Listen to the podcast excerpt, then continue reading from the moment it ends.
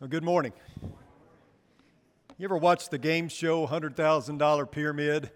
Anybody familiar with that game show? Many years ago, it was $25,000 Pyramid and was hosted by Dick Clark.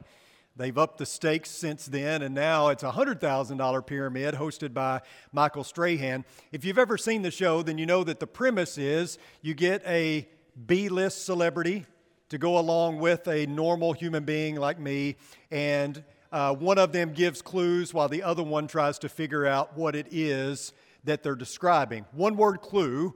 And so if the category were like things in a restaurant, then the person giving the clues would say something like uh, uh, food, waiter, table, that kind of thing, right? So I want to do that this morning for just a few minutes, okay? Humor me. I'm not a celebrity, and you're not going to get $100,000, but humor me, okay? So I'm, here's the clues sweet, sour, bread and butter, gherkin, dill. You getting it? Types of pickles, right? So let's move from the game show realm to the culinary arts realm. Do you know how you get pickles? So, pickles apparently come from cucumbers. You may have known that. So, you take a cucumber and you soak it in a mixture of spices and vinegar and water, and over an extended period of time, it becomes pickled. And at this point, you're saying, Chris, what in the world does this have to do with sexuality? And I'm telling you, it has everything to do with it. Everything, because many in our culture, many in the church, in fact, have become pickled. This world is a brine, and we're soaking in it. The world is a brine, and Many people, including Christians, are soaking in it, and as a result, our way of thinking, our way of talking, our way of acting is affected and flavored by the brine. Even Christians are being pickled. Maybe they're not soaking in the brine of the world, but they're acting much like the world in the way that they react to the pickling process. Either you're being pickled by the world or you're being pickled by the Lord. Either you are being discipled by Jesus or you're being discipled by culture. Either you're soaking in the brine of worldliness or you're soaking in the brine of godliness. At the forefront of this pickling is sexuality. Now, this morning we're starting a series that will actually continue on Sunday nights. So I hope that you'll be back for that over the next few weeks. Blake and I will actually be teaming up to deliver this series on this most important topic sexuality. Some might say, well, why talk about this? Why are we talking about sex and sexuality in the church? Folks, have you noticed that everybody in the world's talking about it? Every single person in our world, I mean, it saturates everything that, that happens around us. Our world is flavored by it. And we're going to exercise our right to remain silent as the church and as Christians. I'm sorry, but that's just dumb. We've got to be talking about this. As Howard Hendricks stated, we should not be ashamed to discuss what God was not ashamed to create. It's time that we join the conversation. But before we go any further, I want to lay down some ground rules, okay? These are just some basic tenets that I want us to adhere to as we go throughout this series. And the first one is this this is not one of those sermons that they need to hear, okay? This is not a politically charged series. This is not for the opposition.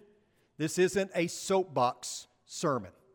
This series, this sermon is for all of us. Secondly, this sermon and this series is going to be rooted in love. We've talked a lot about love recently. At some point, it's time to stop talking and start doing.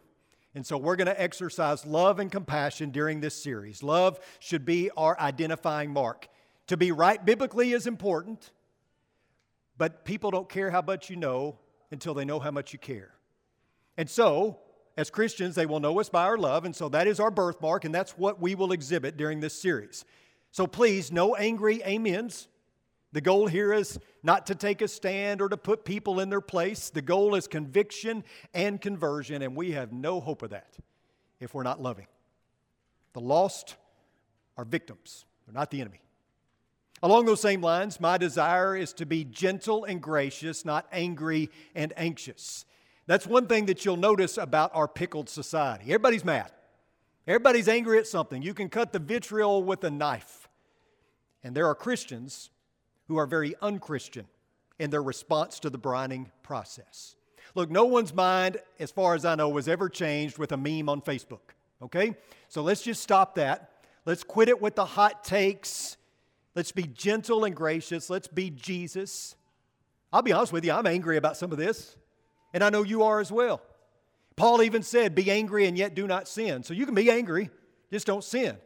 The problem is that very few of us can be angry without sinning, right? And before you say, Well, Jesus got angry, he flipped over tables, you're not Jesus. And very few, if any of you, can be angry in a righteous way. We typically sin when we get angry. So you can be angry, just stop short of sinning. Guardrails have been put in place by God, not to oppress us, but to protect us. So we preach the truth in love with the hope that it leads to healing and freedom. And finally, let me say this this series is going to be based on God's definition of sexuality. There are a lot of definitions of sexuality, only one matters God's view. And that's the view that we're going to take. Sex isn't shameful. It isn't dirty, like we're going to talk about tonight. There's two extremes. Sex is a God or sex is gross, and, and neither one of those are true. It's not dirty, it's not taboo, like a lot of things. Man took this good gift and perverted it, twisted and contorted it. However, God designed sex and sexuality, therefore, we look to the designer and we follow the manufacturer's guidelines. Our culture tries to sell us on a false dichotomy. Our culture tries to tell us this is this is a, a fight that is framed with biology versus theology. And nothing could be further from the truth. Because when you look at God's divine design, biology and theology connect perfectly. They go together, they go hand in hand. And so that's what we're going to be looking at throughout this series. Remember these words from Paul. Therefore, I urge you, brethren, by the mercies of God, to present your bodies a living and holy sacrifice acceptable to God, which is your spiritual service of worship. And do not be conformed by this world, but be transformed by the renewing of your mind, so that you may prove what the will of God is, that which is good and acceptable and perfect. Paul basically says don't be pickled by the world, don't be discipled by culture. Rome wasn't that unlike our culture, in that not only was sexual immorality in all its forms being engaged in, it was also being applauded and celebrated. The Bible, though, insists that our bodies and what we do with them are important to God. I've mentioned this over and over again, and I stand by it because too many times in the church, we tend to think that our bodies are disposable, that our bodies are just the shell that contains our soul. It's like Tupperware. The body's the Tupperware, and the soul is the contents that really matter. That's not true. I don't know where that originated. Many people point back to Plato and to ancient Greek philosophy, but that's not what the Bible presents. The Bible presents your body as important. Body and soul is all one thing in the Jewish culture, especially. They believed in all of it came together, and all of it meant that it was all important. So it should be important to us too. You're going to have a body in eternity. I don't know what it's going to look like. So your body is not just a container for something more important. Your body is not disposable, it's not trash. And Paul says, offer your bodies as living sacrifices. The creation story is a sacred, intimate union of theology and sexuality. Our human sexuality is rooted in being created with a body and with a God given desire for relationships where we can know and be known. Sin distorts this beautiful design by God. It twists and contorts the divine design so it looks like one of those funhouse mirrors. But the result is brokenness rather than intimacy. In Jesus Christ, we come full circle. In Him, we see what, who, and how God designed us to be. In a culture so preoccupied with sex and sexual freedom in all its forms, being celebrated even defended as a human right. Paul steps in in Romans chapter 12, verses 1 and 2, and reminds us that we are called to show and tell the good news of Jesus, which includes God's design for sexuality. Go with me to Genesis chapter 1. Genesis chapter 1 and verse 1. Here's what it reads In the beginning, God created the heavens and the earth. Do you believe this? Because this means everything. Do you believe that God created through an act or that everything you see came about through an accident. Because that's what this all boils down to. Either you believe that God created and that all of creation comes from an act or an accident. If you believe that everything around you comes from chance, then you're going to live your life differently. Your life is not going to be lived with the same principles and ethics that somebody who has a biblical worldview lives their life. You're going to just live it up until you die because this is all that there is. When it's over, you become worm dirt, right? So, why does it surprise us when someone who doesn't believe in God has a very different take on these things than we do? It shouldn't really. Even the atheist believes many times that it's right to do the right thing because it's just the right thing to do. So they believe in morals and ethics as well, many times. It shouldn't shock us when someone who doesn't share our worldview doesn't think like us.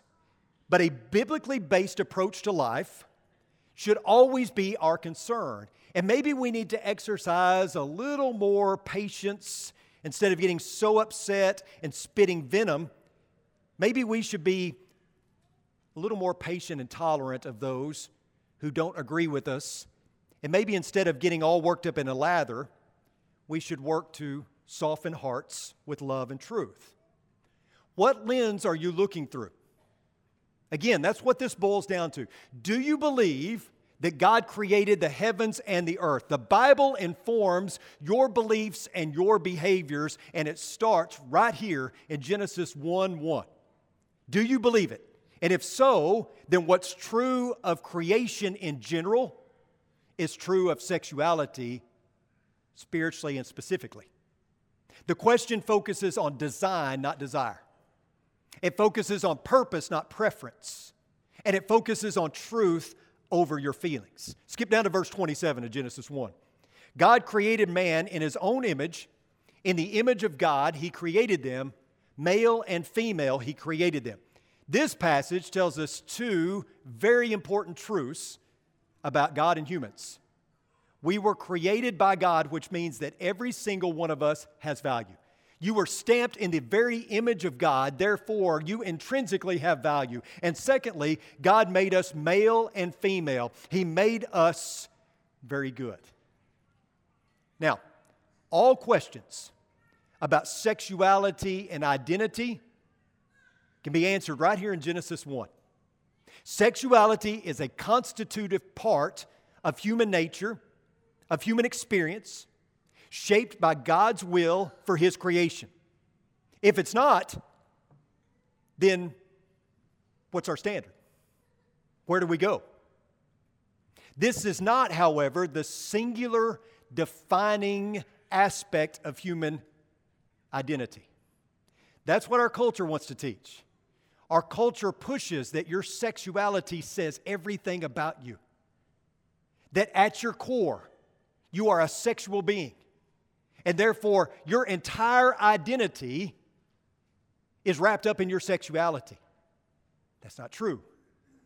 Your identity is all wrapped up, it's all tied up, it's all tangled up in Jesus. That is your identity. Culture would tell you your identity is all wrapped up, it's all tied up in your sexuality. The Bible teaches something different. You know, Jim here is not a, not a teacher. That's what he does, but you're not a teacher you are a Christian, right? James is not a pharmacist, he's a Christian. You are not what you do, you are not your profession or your career. Your identity is found in Christ. And that supersedes everything else. Your sexuality is a component part of who you are. And I would say it's an important part. It's just not the only important part, and it's certainly not everything. I take my cues from Him, from God, from Jesus, which means that how I view everything, including sexuality, is through a spiritual lens. Let's just walk through the creation step, uh, the creation account step by step for just a second, okay? First, you notice that God created. Our understanding of gender and sexuality begins with the foundational truth that God created everything. Our God is a God of order, not a God of chaos. God is not random. God brings reality into existence. So, reality and human experience are not self creating or self directing, they're not self constituting. God orders all aspects of reality, including sexuality and gender. Gender and sexuality are not evolutionary quirks, they both find their origin in the God who designed them. So, God created. Secondly, God created who? Well, He created us. God is the creator of humanity. Therefore, He has every right to call all the shots. He speaks authoritatively over our lives. This means that sexuality and gender are not flexible, they're not plastic, they're not bendable to our will or preference. If we want to flourish in holiness, then we must align our lives with God's creative will. God created, God created us, and God created us in His image.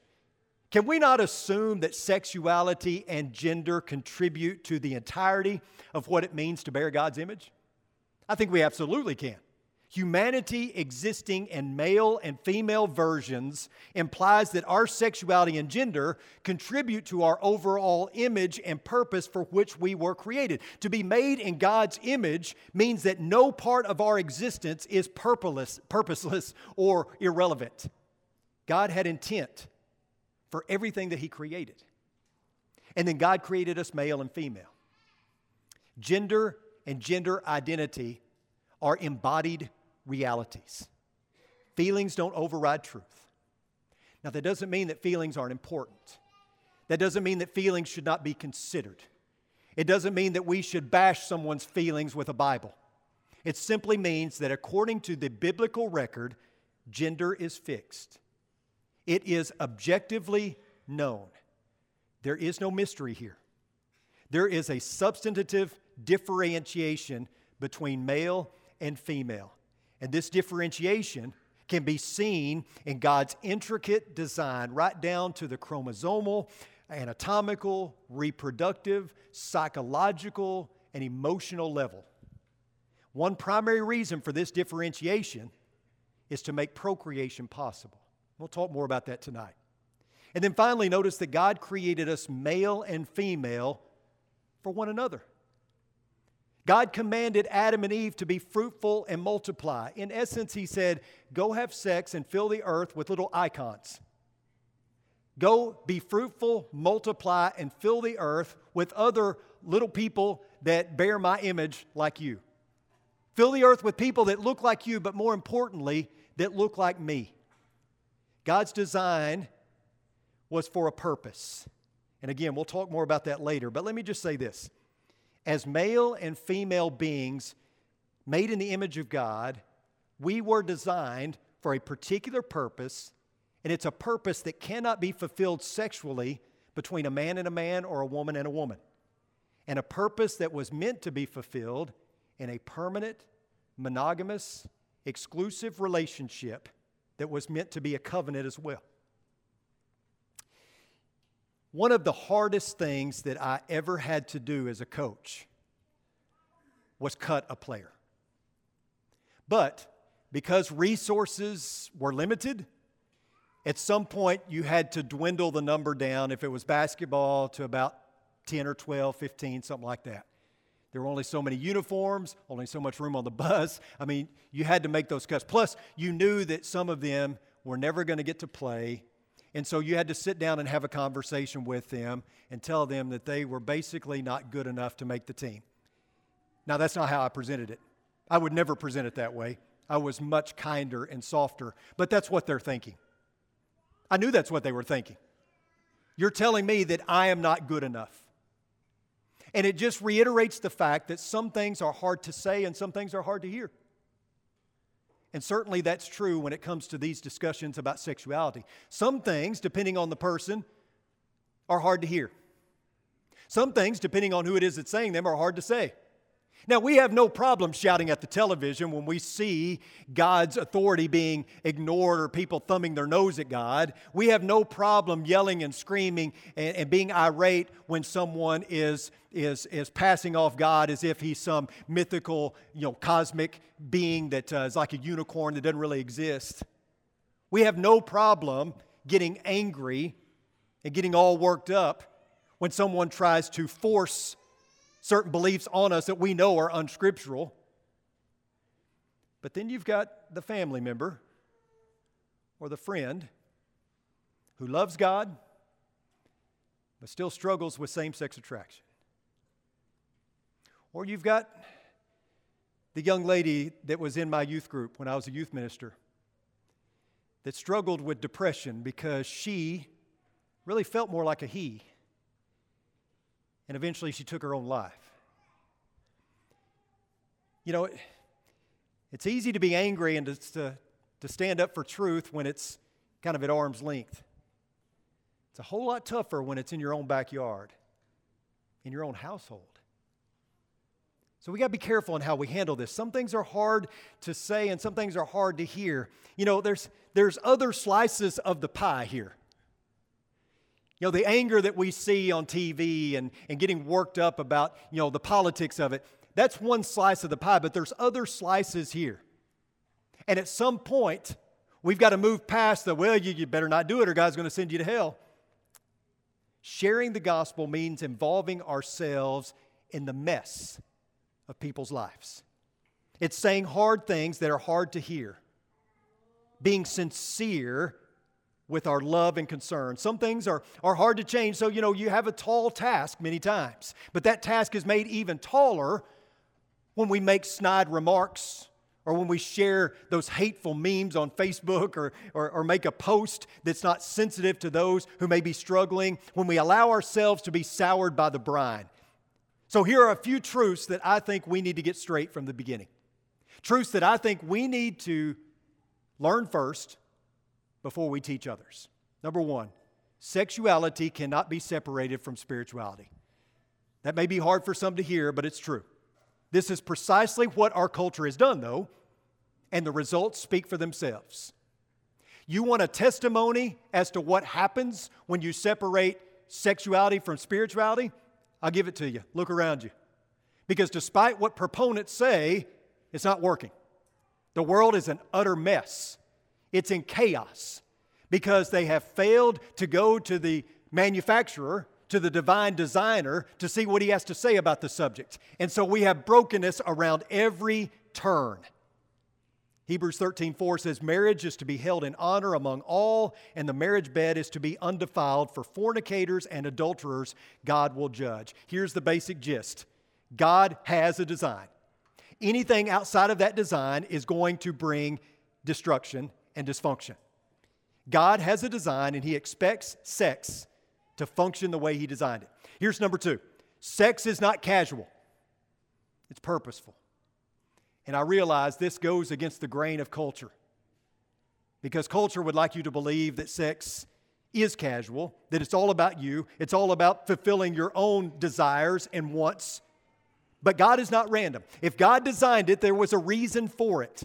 Casual sex causes casualties. When we disconnect sex from its purpose, it brings brokenness. And we see it in our culture. Sex has been disconnected from childbearing and family. It has been disconnected from emotion and relationship. It has been dis- disconnected from people. So, what was meant to be a bonding experience between two people is now taking place on a screen. Sex has been reduced to just simply an act of pleasure when it was designed to be so, so much more and we'll talk more about that tonight. And number three, sexuality and gender are not in house arguments. The Bible casts a vision for sexuality and gender that is not uniquely and merely Christian. The design for gender and sexuality found in Scripture is for all created beings, all that were created in the image of God, which includes everybody even if the guardrails that God has set forth are not the easiest or the most natural to adhere to, we are obligated to live by them nonetheless. And the Bible sees sexuality and gender as creational truths and realities that determine the success of the home and society. So, this is not an exclusively Christian epistemology. We cannot take the tact here that you have your belief and I have mine, and we'll just have to agree to disagree. Now, being a disciple making and growing disciples, sharing the gospel, is the cure for this debilitating virus. And while there is a mass confusion in our world, even widespread rebellion against the designer's authority, that doesn't change our message and our mission. I want to close with this 1 Corinthians chapter 6, starting at verse 9. Or do you not know that the unrighteous will not inherit the kingdom of God? Do not be deceived. Neither fornicators, nor idolaters, nor adulterers, nor effeminate, nor homosexuals, nor thieves, nor the covetous, nor drunkards, nor revilers, nor swindlers will inherit the kingdom of God. Such were some of you, but you were washed, but you were sanctified, but you were justified in the name of the Lord Jesus Christ and in the Spirit of our God. I want to ask you this question Who went to these people? Because somebody did. Because Paul says, Such were some of you. You used to be identified with your sin. And by the way, homosexuality isn't the number one only sin on this list. There's others, right? We got to be careful not to treat it like it's the only biggest sin, right? Somebody went to these people. Maybe they walked into church one Sunday and the church in Corinth embraced them and said, I'm so glad you're here. Let us help you. Maybe they heard a sermon and they decided, you know, to reach out for help. But somebody studied with these people. Somebody converted these people. Would you have gone to them? Will you go to the homosexual? Will you go to the effeminate, to the adulterer, to the thief? Let me ask you this Church, are homosexuals welcome here? Are fornicators welcome here? Is the adulterer welcome here? Or for that matter, is the gossip welcome here? Is, is, is the addict welcome here at Oldham Lane? Shake your head yes, because that's the right response. Do they have to clean up their act before they come through these doors? Shake your head no, because that's the correct response. We got to take people where they're at. We just don't leave them there. If you have to have yourself completely cleaned up before you come through these doors, and every one of you has to leave. Of all the compliments that Jesus received, the greatest, in my opinion, was meant to be a criticism. You know what it was? He was a friend of sinners. The religious leaders said that as a criticism, but isn't that the greatest compliment? He was a friend of sinners. I want this church to be known as a friend of sinners. I want you to be known as a friend of sinners. Let's pray. Most kind and gracious Heavenly Father, we cannot thank you enough for salvation, for the church, for a family that we can call our own.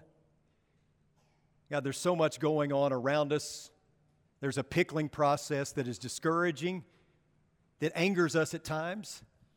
But ultimately, God, may we see those around us who are succumbing to this process, may we see them as people in need of rescue. And may we reach out.